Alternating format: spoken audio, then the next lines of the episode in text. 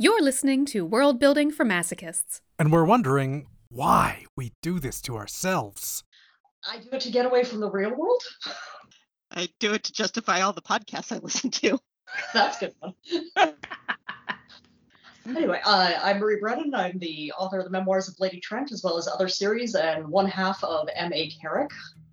And I am Alyc Helms, the other half of M.A. Carrick. I'm Cass Morris. I'm Rowena Miller. I'm Marshall Ryan Maresca, and this is episode 66 Deep History.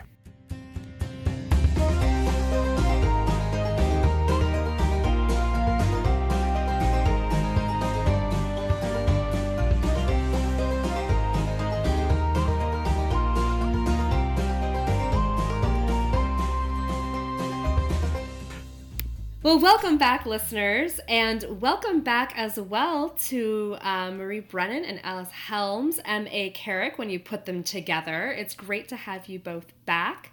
Um, how has it been since the last time we chatted? You've got another book out. Yeah. Yeah. the uh, the vagaries of publishing schedules means that uh, the Mask of Mirrors, which is the first of our Rook and Rose books, and The Liar's Knot are coming out in the same calendar year, about 11 months apart. So that simultaneously feels really fast and also, oh my god, no, it came out like three years ago, right? I was sure we had talked to you all like much longer ago than we initially had.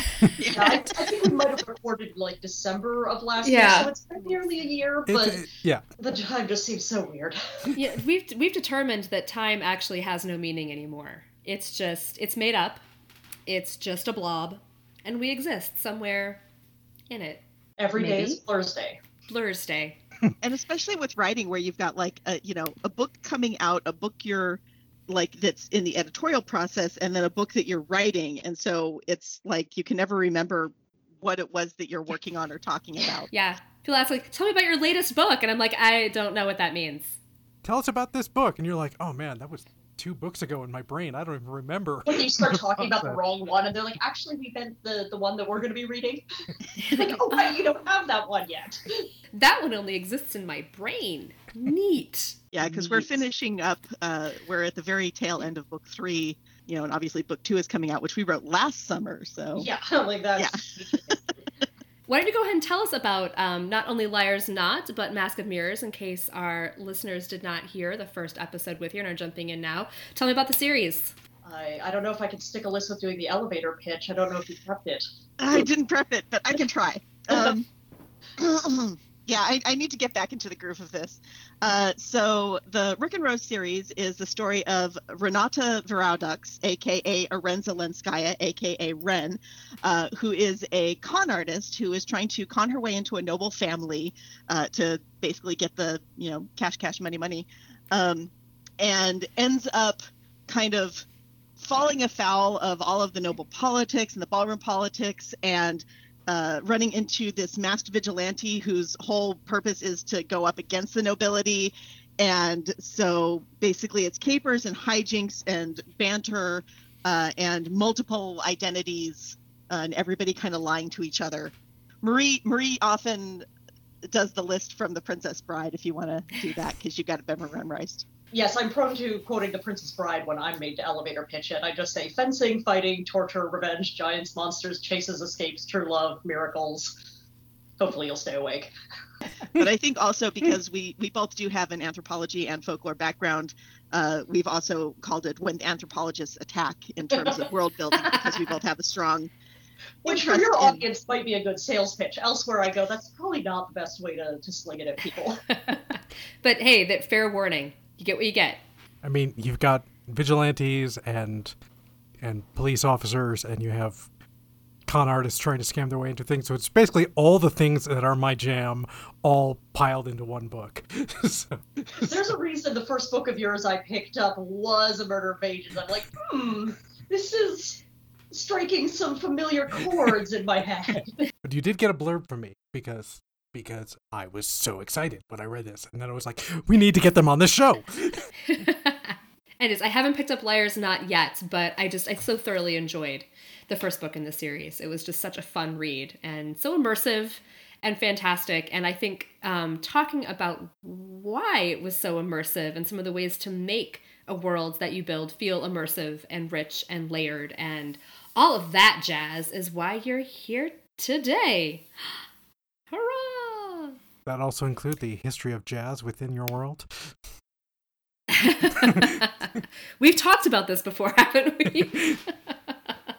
because that is sort of sort of the sort of thing we want to talk about is that idea of like how like all these different factors can sort of then meld together and the thing that is just presented as like this just the normal thing happening here and now in the world is based on the threads of nine different things that you weave together in your backstory and your world building that you're not necessarily going to bore your readers with but you know it and that's what makes it such a more rich experience for the reader. Yeah, some of it's the iceberg metaphor that I've heard used for writing of you only see 10% of what the writer has figured out about their, their world. Uh, and that's true. It usually comes up in the context of the research that you've done on a specific topic, but I think it also applies to the world building.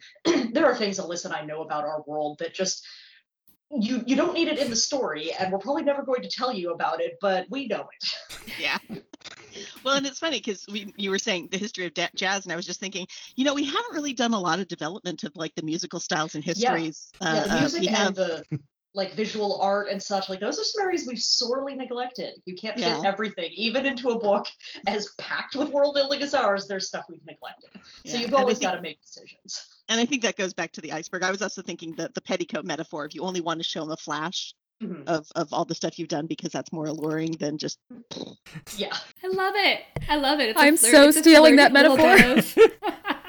that's amazing. You just love want to show it. a little bit of ankle, don't flash them completely. but you want your petticoats to be like red.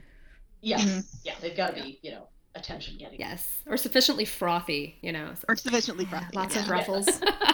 So we're talking about today just like the idea of deep history and complex history and nuanced history, and that it's not like a timeline of things that occur, but rather these complex elements that play into each other, and something from 50 years ago affects something now, and it's just you know all those fun bonkers complexities. And i was wondering if you two would like to brag on anything in your world that you developed like that. I mean there's definitely things where I don't know how visible they are, but stuff like even just the way the city of Nadezhra is laid out, like we spent some time talking about, okay, it started out with a settlement on the island that's in the middle of the river Dejera.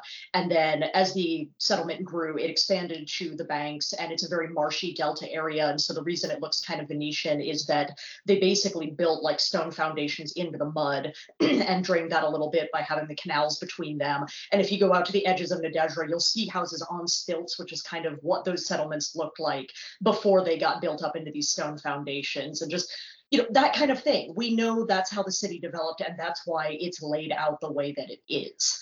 Um, and I think we mentioned the stilt houses like briefly at the end of the Mask of Mirrors, but it's hard to really show that most of the time because it's taking place in the city. And most of our characters are not people who will go, ah, yes, well, 500 years ago.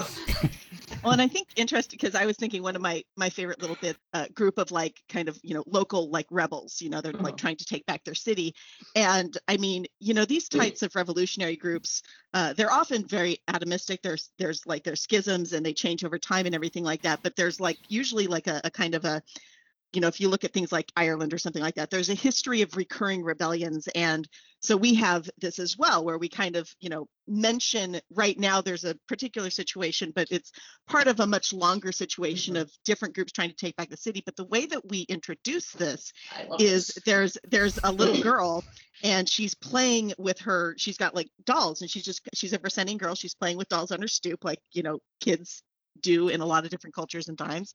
Um, and she's having the doll who has like a little shock of you know red yarn hair delivering an impassioned speech about how they're going to take back their city and she's like giving the like the of the crowds and everything and that way we get to kind of give this background of this you know hero this folk hero figure um, from 50 years before who her rebellion failed but we kind of get to give this like snapshot of like these rebellions are not just yeah. happening now they're over time and they've changed and they've had consequences that are felt today like economic you know ramifications and stuff. Yeah, because there's been like economic sanctions imposed because of that rebellion and so forth. But instead of lecturing you about it, we've got a little girl being like, "It's Elsa in the Red," and I idolize her, and I'm gonna play with her as my doll.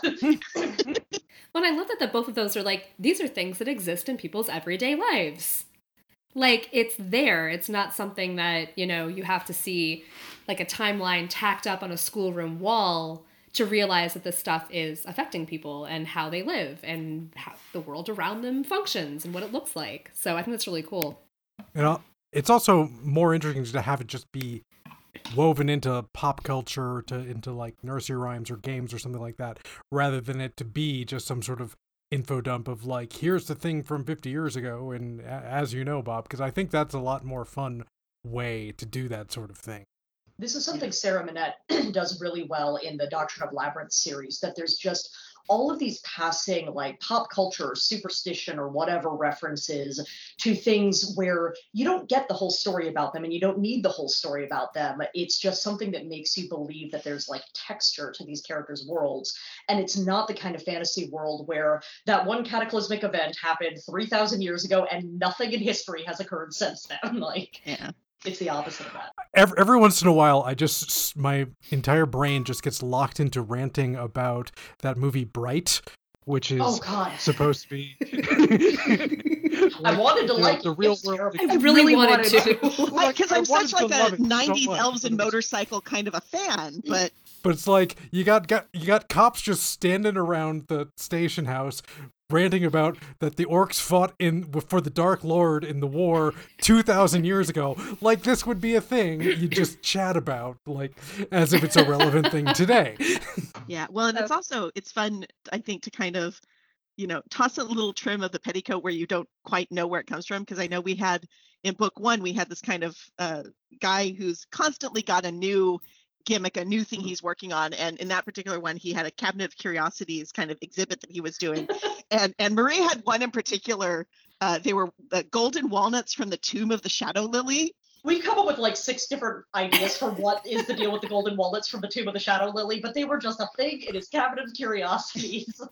I, Who knows if we'll I- ever sell yeah, it. we, we may or may not actually explore it, but it just even little details like that, you know, make it kind of feel. Please don't ever explain the golden walnuts because, like, that should be a noodle incident thing. What a fantastic I was just gonna title say. for a noodle incident thing. The golden walnuts. Like, I. Yeah, that that I I lean toward the we will never actually explain what those are, maybe even to ourselves. But I, I I like it when authors, you know, especially with in our language, we make a lot of like literary references, pop culture references, and when you look at like you know, uh, uh, literature in the past, they're making references to other things. Uh, contemporary and also previous to them. And i like it when when you get kind of that that kind of layering of it feels like a deep history even if there's not of you know there are texts that are popular there are you know folk like not just folklore but there's shared stories and kind of shared uh, pop culture. Yeah that Yeah. kind of thing. Yeah, that's I think why Sarah Monette does it so well because I believe her background is in Renaissance drama or Renaissance literature more broadly. I don't remember which, but that stuff is leaking out the seams with references to history and to classical mythology and so forth. and so she brought exactly that mentality to the way that her characters talked. And she's got the gift. This is sort of the hard part of it. The gift of kind of mentioning those things in a way that you don't feel like it it needs an explanation that you get enough from the context and you can move on. I mean i say this that was my reaction to it. There probably are readers who are slamming to a halt every third sentence going but wait tell me more about that. I don't understand. You haven't explained this. But for me it works really well. I want to know more about that thing but yes it, yeah. it's i am intrigued but i don't need more. Yeah. Right. I like when you're watching Shakespeare be performed and he throws in 20 of those references that most of us don't know those references anymore, but you get what they're talking about regardless. And I mean, yes, you know all the references, Cass.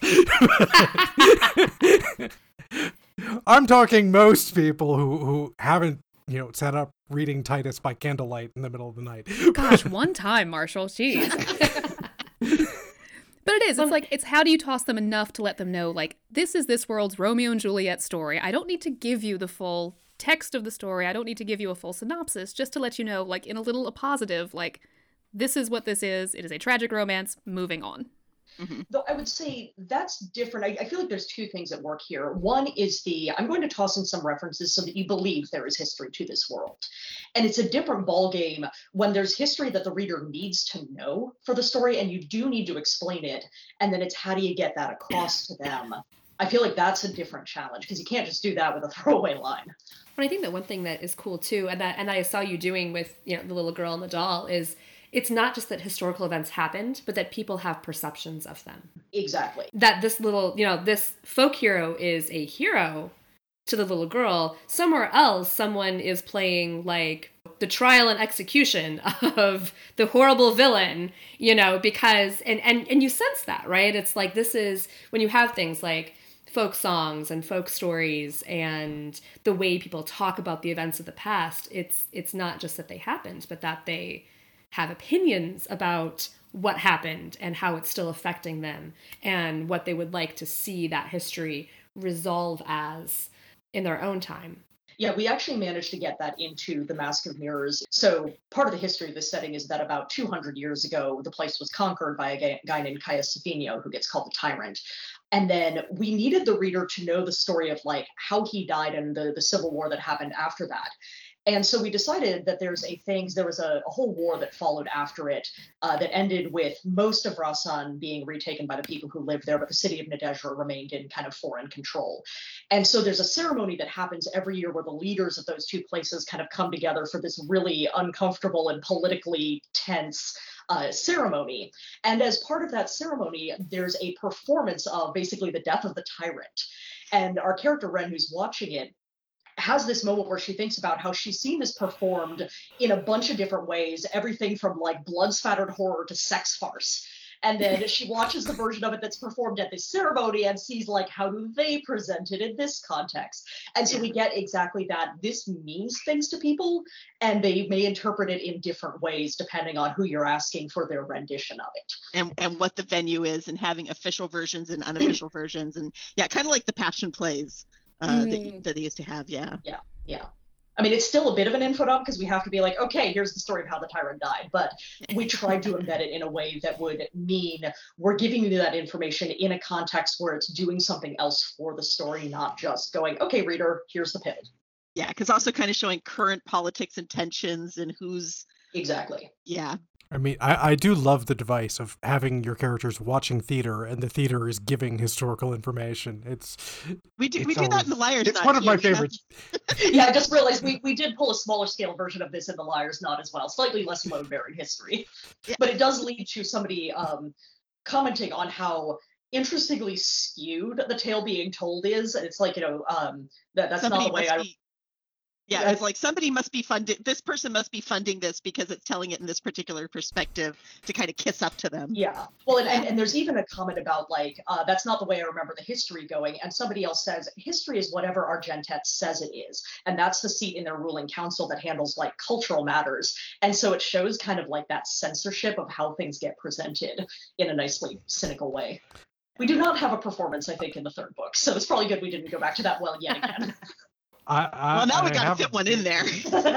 expectations y'all I have a bit in one of my books where one character basically like puts together a play just to like do like a, an acid test on the main characters to like where where is he sitting politically is he swayable to the things i would so let's put together this play and have him watch it and see how he reacts and I was saying that the, it's the thing where you'll catch the conscience of the king.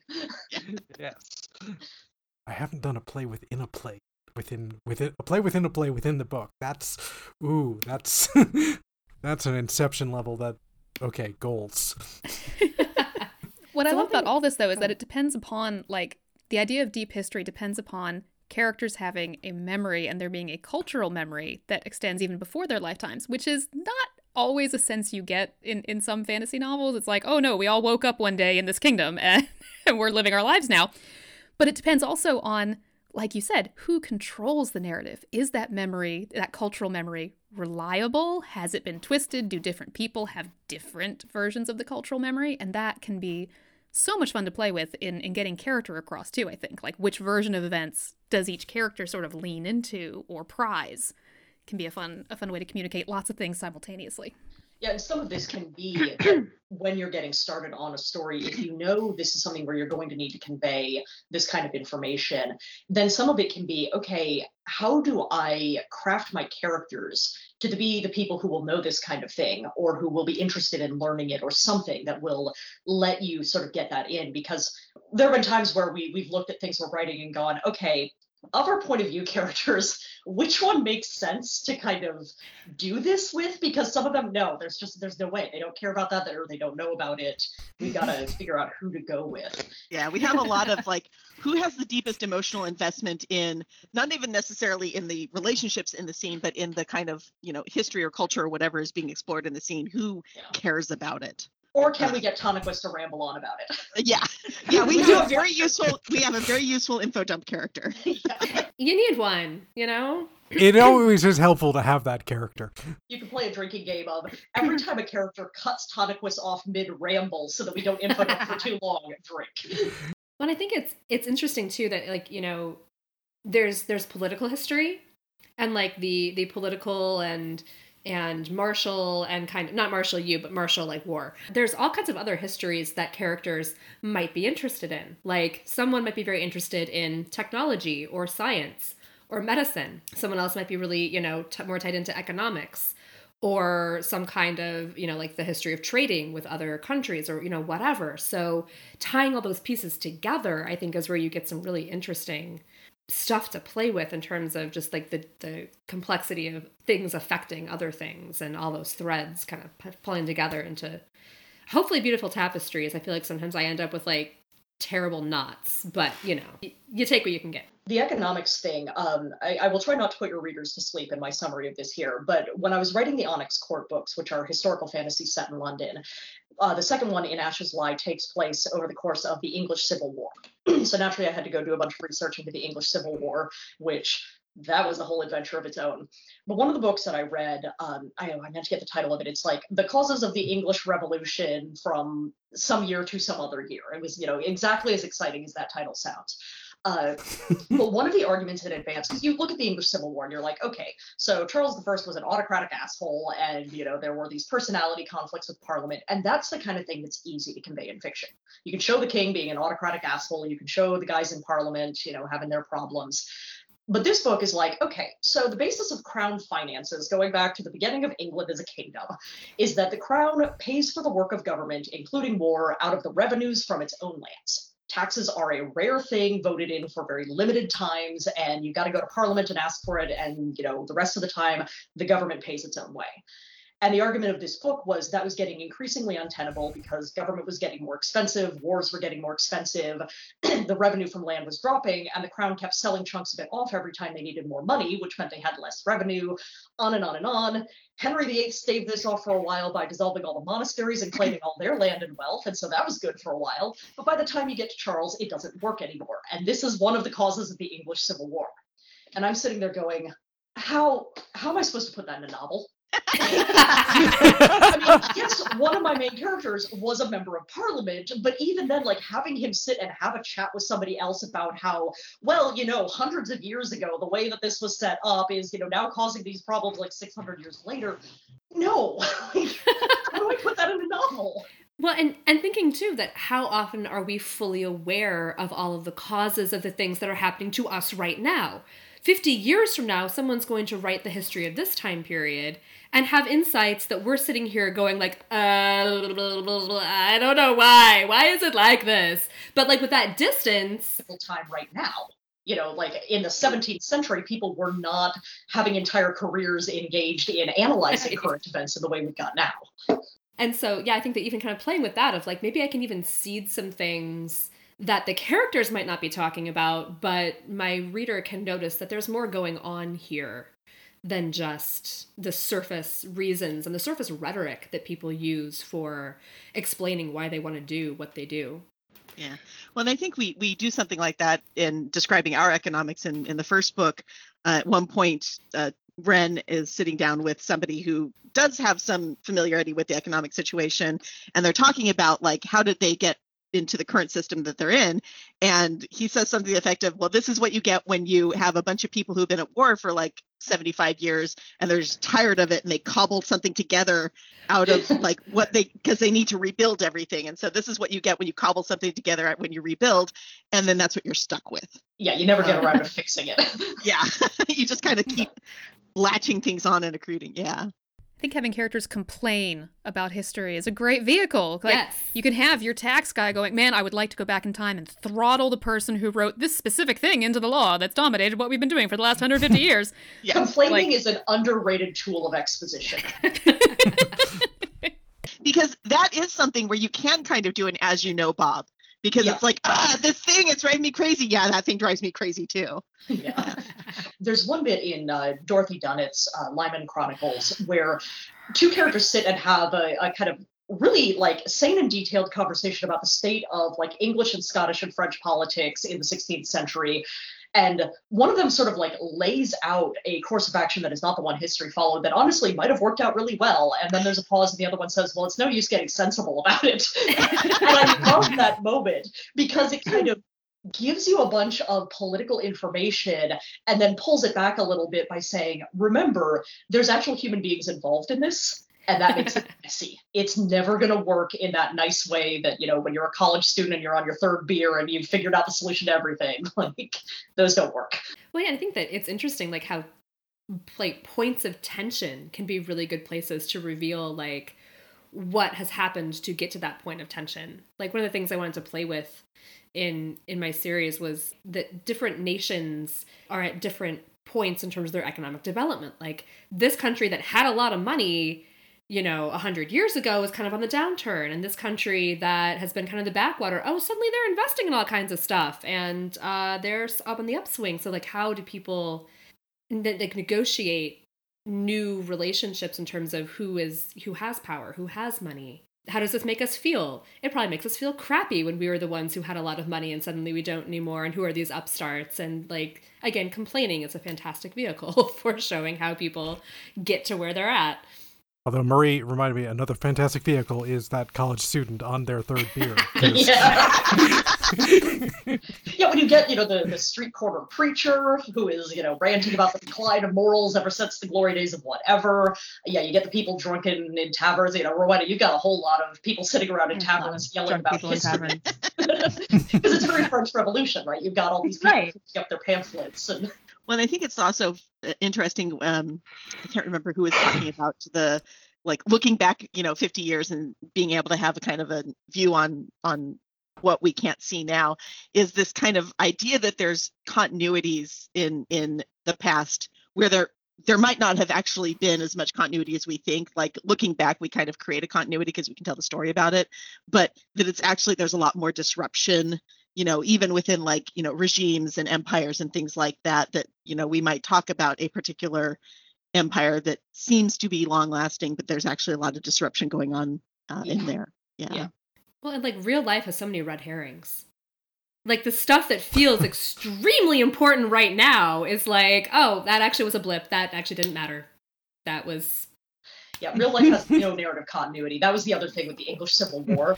I, I wrote my way through this and I get to the end and I'm like, so all the characters who were important at the start of this have just vanished along the way. Um, and the things that they're arguing about at the end of the war are not even the things they were arguing about at the beginning of the war. And the things that seemed so important back then, nobody gives a shit about now. And I'm like, who's writing this shit? Editorial notes on history. like history needs an editor. one of my favorite um like kind of research books that I read for a different Venetian kind of based society that I was world building for was uh, City of Fortune, uh, which is about Venice, and it goes into a hilarious kind of breakdown of the Fourth Crusade, which is my favorite crusade because that is so bonkers. two, two heads of John the Baptist were looted. No, I love the Fourth Crusade. Yes. I mean, it's awful. It's terrible, but it's such a good crusade. They were so busy sacking Christian cities to pay back Just- Venice that they never actually got to the Holy forgot. Land. Just forgot to get there. Just- whatever. We're just we're gonna keep on. far enough. They've communicated like three times. and- Cass, I will say I want editorial notes on history to be the title of something now. It should be. It really should. Just the margin notes. Like, No through line. Plots abandoned. This makes no sense. Why would someone act like that? Who is this? You haven't mentioned this person before. Too many names. Get rid of at least eight of these sons. yes, I mean, and that's one of the things that we're wrestling with in our third book right now is that we actually really want to make sure that the big historical things that happen in the present moment of the story aren't just like two people did a thing and that fixed everything.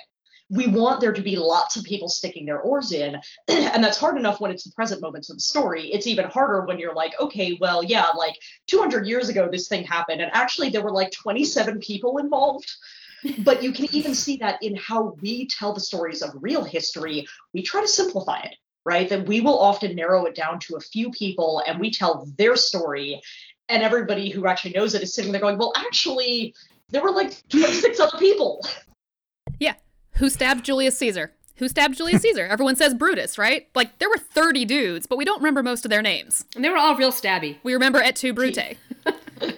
Well, you even like like blow it out past like the individual people involved, and you have entire like groups of people involved, entire populations who are moving as gelatinous masses of people in one direction or another, and like influencing things just by like kind of group, you know, participation. Uh, not even the gelatinous mass. It's like the the screensavers with the balls all ricocheting off one another. That's what they are. Like it's all of these things that are sort of like rubber banded together and bouncing and then yanking back just constantly in this chaotic fashion. And this is something that I know like historians right now are really trying to push back against the a few great men kind of model of teaching history. And they're trying to talk more about these sorts of forces like the you know basis of finances for the English crown and how that influenced stuff but it's hard because we like stories about people and we like stories about a few people that we can remember and get to know. And so there's that force that keeps trying to simplify and pull us back to that. So you know here we are in fiction going how do you do that thing we can barely do with the real history? And then you do have those fun moments of like well if that person hadn't said that thing or hadn't done that thing like how would this have played out? It's it's an interesting interplay between between the forces things that happen and those individual moments where something does change things in some way or another. Yeah, there's an article in Uncanny Magazine, I think by Jo Walton and Ada Palmer, called The Protagonist Problem. And it talks about the tendency, especially right now, for our fiction to kind of want to tell the stories where a few people who have protagonismos, like the, the, the quality of being the protagonist, change things.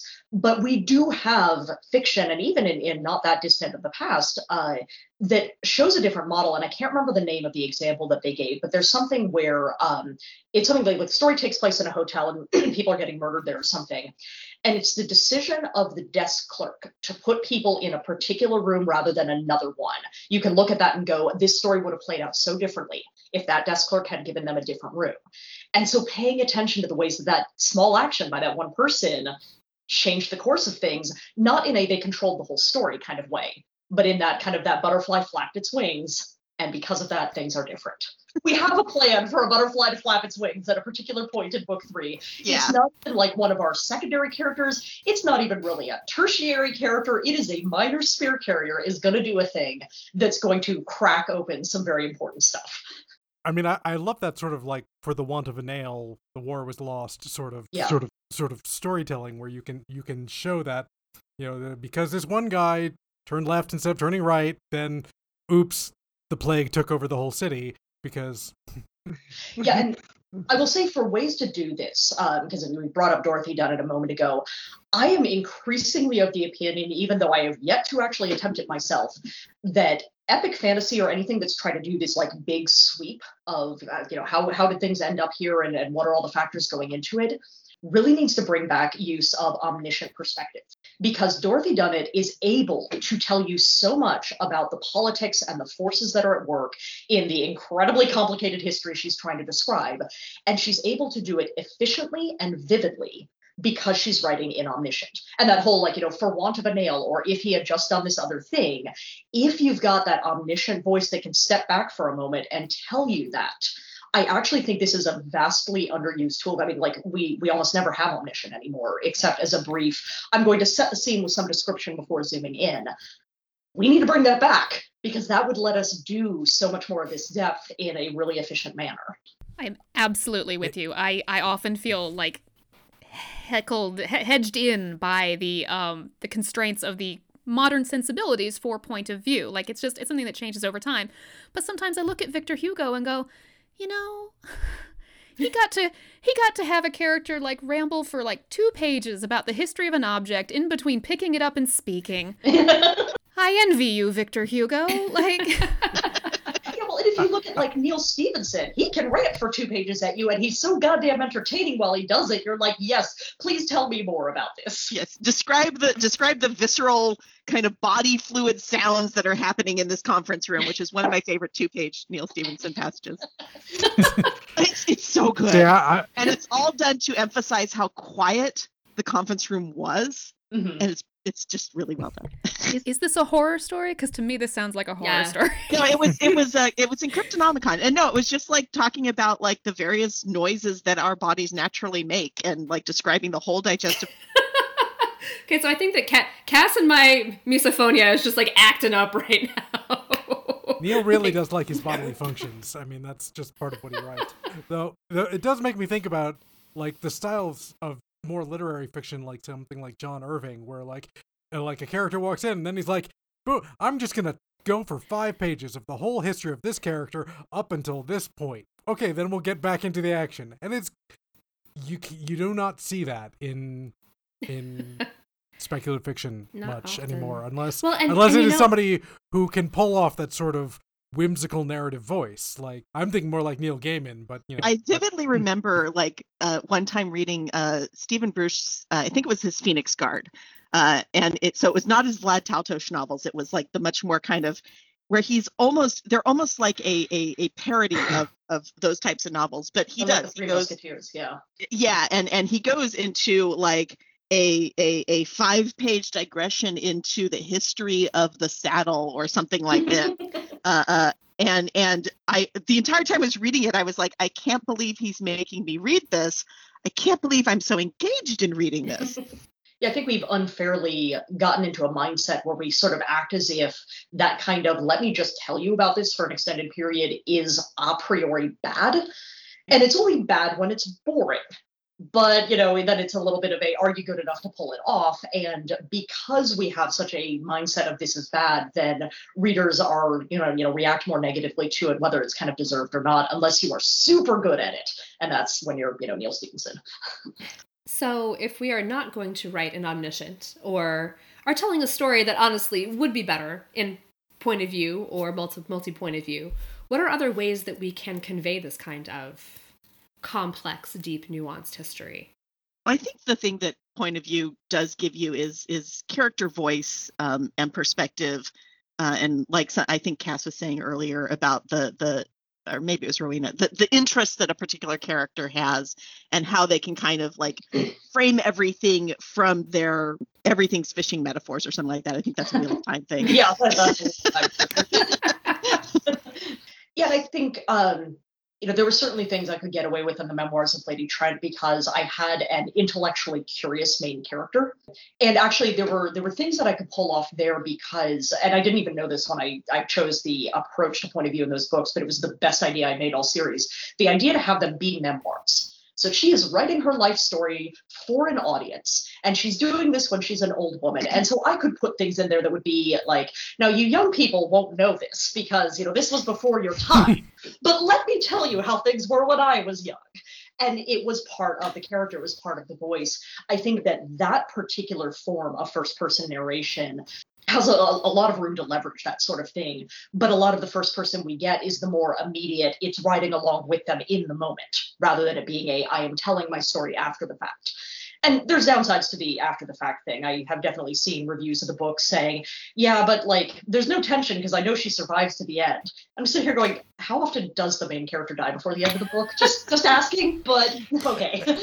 especially in a first person narration in the first Yeah. place. Like Yeah, it doesn't really matter if it's present or or past tense or very far past tense. Usually we let them live to the end. love to read a book that was bold enough to be in first person like two thirds of the way through and then that person dies and then it's third person the rest of the way out. I feel like time has passed long enough that isn't Mira Grant's feed? Doesn't that happen in Mira Grant's feed? I have not read it. I don't know. I'm oh, pretty. Okay. I know. I know. Spoilers, everyone. I know the main character dies near the end of the book, and I'm pretty hmm. certain it's in first person. And I, then- I have done it in third person with a trunked novel where, yeah, the main character actually finishes out the book as a ghost. but I actually, it's also interesting because one of the things I'm more and more interested in is is people being wrong about like Mm. what they think about how the world works. A certainly iconoclastic point of view, and I'm thinking of there's this great um, kind of very short book, The Cheese and the Worms, about this Renaissance like this this this guy, this medieval guy who was a cheesemaker, who like you know he was part of basically this book club where he and a bunch of you know his friends were like you know literate. It was like the kind of up and coming middle class you know uh, bourgeois literacy.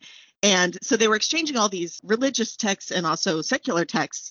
And he came up with this whole cosmology about how angels were like the worms that came from the cheese as it like developed. And and and he had the, and he was like tried by the inquisition multiple times but he would not would not give up on his cosmology of the angel cheese worms Cass has questions. I do. I have I have a lot of questions. That's not the weirdest thing I've heard of in medieval theology. the whole thing of just letting characters just be wrong about them like that's a thing you don't see too often is in speculative fiction because i think it's another thing where like the readers will reject that if you i mean you see this all the time in star trek fandom where any piece of information that a character has said is gospel and like you can't be like you know you can't be like well that's just what somebody said about vulcans that doesn't mean that's what's actually necessarily the the lived truth of Vulcans. And mm, if you take that as some sort of thing where, thus going against what this one person said once is like some sort of continuity violation, then it all falls apart. And I, I wish, as a genre, we embrace the idea of people just being wrong about about their history, about the about what their world is like. You know, and I, think and I think part of it is, you know, that we as writers have to respect the fact that we are introducing an entirely new world to our readers. yes. So if it is if there's too much, do I trust this person? Is this real? Oh god, I'm completely lost. Like like there's there's an element to not overusing it, um, because then the on ramp becomes so steep as to be like a spiral, spinning them directly off into the abyss. Whee! I'm so lost. But yeah, I, I think especially once you've earned the reader's trust and have you know the ability to fan out a few different viewpoints and a few different ideas and kind of let the reader like look at them and say and what do you think reader is is legit here? And let's let's play. I think that that can be fun. But yeah it takes it takes skill and nuance to do it I, I agree that you are increasing the cognitive burden when you do that because essentially it's like you're giving the audience an unreliable narrator and the unreliable narrator is the author. Like that that is a little bit hard. You shouldn't trust me. I'm just writing this. what were you thinking No, but I think one of the things you can do, uh, and this works best when it's something where there's multiple point of view characters, but you can also do it just through how characters talk. If you're showing from early on that people have different perspectives on you know some particular thing that one person spins it as like and then this you know horrible oppressor was there and then somebody else is like ah yes that great king who was you know the good old days of that something like that you're already showing that people will have different perspectives on stuff and just because a character puts it one way doesn't mean that's the way that it really is.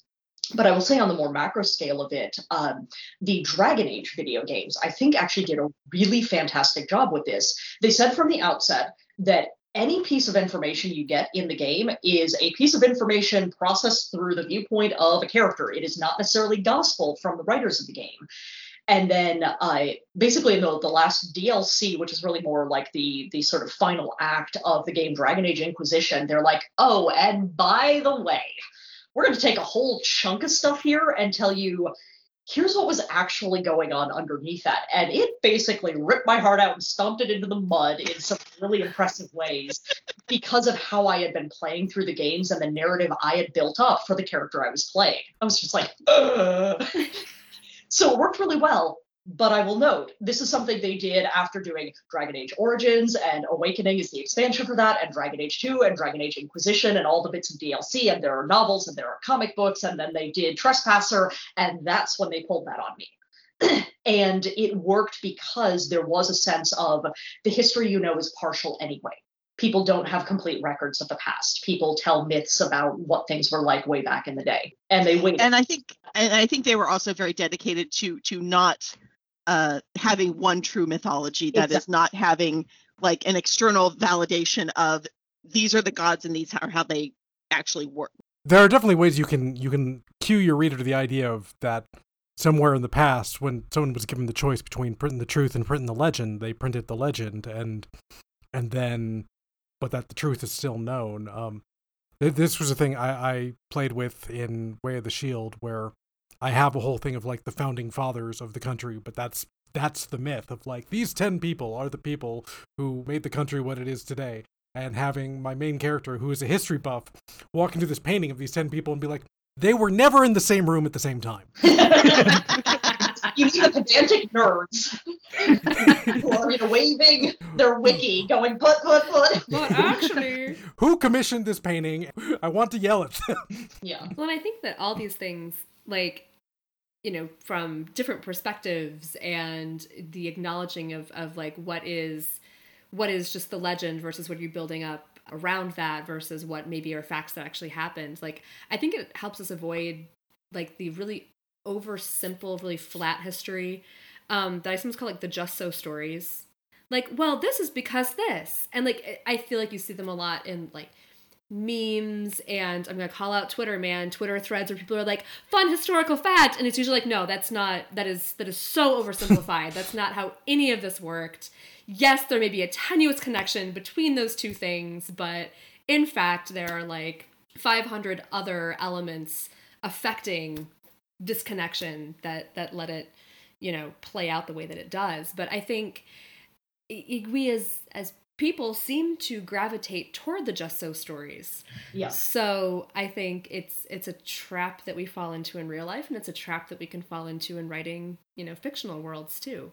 Yeah, I actually literally have on my desk at the moment a book called Captive of the Labyrinth, which is about Sarah Winchester, the woman who built the Winchester Mystery House in San Jose. And basically, 95% of everything you've ever been told about the Winchester Mystery House is bullshit.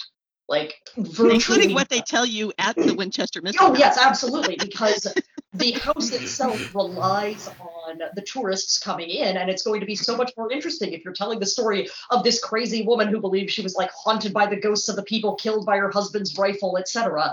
And not a single piece of that is true. And even things like, oh, the house is so weird, there are staircases that go nowhere. Yes, because the floor that staircase used to lead to collapsed in the 1906 earthquake, and they didn't bother rebuilding it. That But- being said, the house is really cool. the house is very really cool, but people wouldn't come visit it if you were just like, come look at this sort of architecturally weird place I mean, ghosts. And yes, I mean I would too. Right?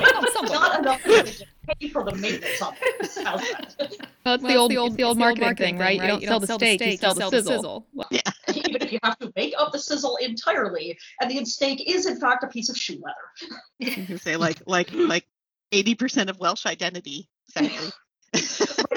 Including a town that's like fifty letters long. Yeah, yeah. Uh, but no, what Marshall was saying with the like 10 founding fathers and so on, you really see these processes at work with anything that involves sort of like nation building.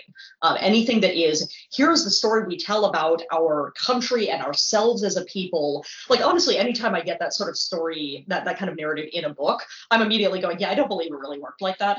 Like, I believe that is the story these people tell themselves. But I will be sorely disappointed if this becomes plot relevant and it turns out, yes, they have it exactly right and it happened precisely that way. I'll be like, really?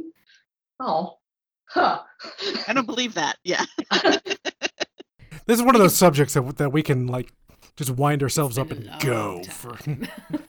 we we can talk us some history. One point that we kind of haven't raised yet, though I think it's been implicit in some of the things that we've said. You know, we see right now with our actual history the effects of what happens when we start listening to the versions of those events that are being told by especially marginalized groups. And I think that within your fiction, anything where you've got a, a, diversity of characters along whatever axis that you know different genders may remember things differently or have different perspectives on what they meant uh, different ethnic groups uh, foreign nationalities different religious groups different uh, economic classes. Like pick a category and you're probably going to get a different view of ah yes this was the golden age. And there are people going um yeah your golden age involved like oppressing us and giving us no voice in anything whatsoever. Not so golden for us and so the more that your cast is people from different corners of that setting, the more opportunity you're going to have to bring it in. And that goes double if you're using those multiple points of view instead of being locked into a single one. I mean, I think, frankly, if you're locked into a single point of view, that's not the best vehicle for doing something that's going to convey a lot of depth unless the character is focused on discovering and working with that depth. Yeah, it's, it's definitely interesting when you compare something like, you know, all of England's glorious wars, and then all of the anti-conscription songs that were clearly written by women. Like, you know, just ask ask them how they felt about this. Like, we're not happy. Yeah, yeah. uh, I'm just remembering at one point, I don't know why the War of 1812 came up, but I was talking to a British person, it came up, and they're just like, yeah, you won that war because we were elsewhere and like barely even bothered fighting it we were busy. Like you call it the you call yeah you call it 1812. We're gonna go ahead and call it the Napoleonic Wars. And by the way, you did the same thing with the French and Indian War, which by the way, that was our Seven Years War. That's you're a blip. You were a blip of what was going on. Yeah, no, I've seen arguments for the Napoleonic I, Wars actually being sort of a World War Zero. Uh-huh. because there were many conflicts in many places that were all part of the same mess I've, of things. I've even heard that for the Seven Years' War, in fact, that that was the original World War because there was just stuff happening. Yeah, yeah. I, I had just seen because sometimes I stumble into history TikTok where people somebody asked the question of like in England how do they teach the Revolutionary War and these British people are responding they really don't I'm sorry. we, we, we, really don't. Yeah. Like maybe get a line in a textbook. Yeah. Well, and like, I, I think there's even an argument to be made on that, just from the perspective of like, so how did the Americans win the American Revolution? Like, you could also say, like, why did the British decide to just go ahead and, you know, cut our losses? We've got investments elsewhere. Y'all are way too when, much. When did they just go sunk costs? Sunk yep. costs. We're just um, well, and, and we've gotten some interesting perspectives because we set up a Discord server recently for our readers, and we've actually got an interestingly international array of people so yeah. far. Um, and so at one point, uh, one of our Polish members uh, started talking about World War One and World War Two from the perspective of a Pole. Like an American, you go, yeah, World War One was like the crappy war. It was a war where nothing good happened. It accomplished nothing whatsoever. It was just awful grinding misery that left people with PTSD and a Second World War later. Poland goes, that's the war where we got our country back because we had been partitioned and then at the end of it there was Poland again and it was great and World War II sucked because that was the war where basically none of our allies helped us and you know we got stomped on again. And so the attitudes towards those two wars are diametrically different in Poland because their experience of them was radically different. And I thought, yeah, I I never thought of it from that angle. Because you know how much do U.S. schools bother teaching you about Polish history? They don't. Same as British schools don't care about the American War of or, like independence, yeah, or the Civil War rather. Well, it has been an absolute blast talking to both of you again, and I'm so glad that you could both come on. Um, and as is our tradition, we would like to to ask a parting gift of you of a little bit of world building trivia. Crap, I'm having that paralysis because like I know I've been reading plenty of fascinating things lately, and I remember none of them. Okay, here, here's I um, I found a, a very cool book because I wanted to learn more about like astrology and such in different cultures. And I still actually haven't found that book, but there is a book called People of the Sky that goes into astronomy and some astrology cross culturally. And one of the things it brings up is that there's a number of places around the world where the layout of how a house gets built is linked to what's going on up in the sky. I'm like, that's the kind of detail I'm not sure I have ever seen in a novel, except with the limited thing of like a passage tomb or something of, oh, this sun will line up in this spot. But I'm like, domestic house architecture. How often does that come up of yes when we put the smoke hatch in the roof we're going to put it where in a particular season you can see a certain constellation like i don't see that in stories so there you go i love it I'm trying to think of something anything so i was talking to somebody about Byssus recently so I don't know. There's something about there's a particular dye that is created from a particular mollusk and because they have to like harvest a lot of these mollusks this one not very inhabitable area otherwise got settled and i'm just like trying to build something out from there just because I, I, like i like the idea of like there's there's so much that happens because of a particular like uh, a strange resource that suddenly becomes very mm. popular because like you know this dye it, it creates like this great purple dye or something like yeah, that. Yeah, why, why are people living purple. in this why are yeah. people living in this inhospitable area? Well, it's because there's that one thing there that's yeah. worth the pain and effort of staying and extracting it. Yeah. I like that. Maybe Marshall, maybe Snail Lick Island is actually not that nice, but people live there to to harvest the snails. Snails, yeah. just just to harvest the snails or they've they, have they have made it nice over time yes, but like it, yes. it, was just a rock. it was just a stark rock, rock. with a bunch of snails on it. It's actually just like some sailors got shipwrecked there and then when they got rescued they were like nah we, we want to stay here. We uh, we like this rock now because we've licked all the snails and it was a wild experience inhospitable rock that's where i want to be yeah. send some food because we can't grow any here but other than that oh, oh yeah, and that's like the fun thing too when it's like a super inhospitable place and like the weird trade networks of like we have to have people bring in absolutely everything. So who are we making friends with? I'll, I'll say briefly, um, my one of my favorite blogs, a collection of unmitigated pedantry, which I recommend to everybody who likes this kind of stuff, talked about the line of, you know, oh, Afghanistan, the graveyard of empires. It's like, okay, first of all, no, there have been many successful empires in that area. And second, the reason it looks that way to the West is because it keeps on being not worth the expense of maintaining your presence there and having to ship in all your damn infrastructure and try to get things out of there again. Um, and so he, he, he called it uh, the midlife crisis purchase of empires. That it's like, it's the place you acquire when you don't know what else to do with your empire. And it's the first thing you regret later on and go, you know what, I never should have even picked this up. Even had Oh, God, it's so true. Oh. oh yeah. So. I really didn't need a, my own personal plane but I kept getting ads for it, and everyone else seemed to have one, and I. yep.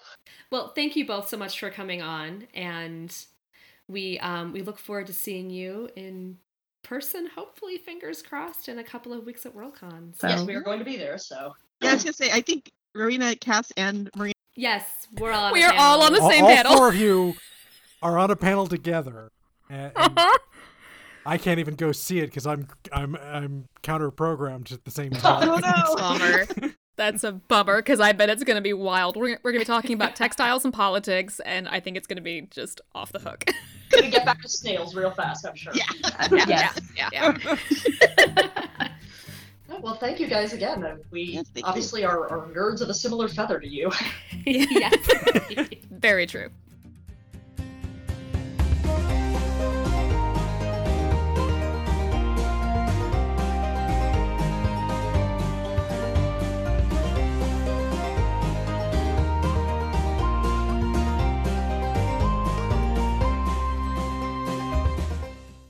Hi, you! Thanks for listening to this episode of World Building for Masochists and letting us help you overcomplicate your writing life.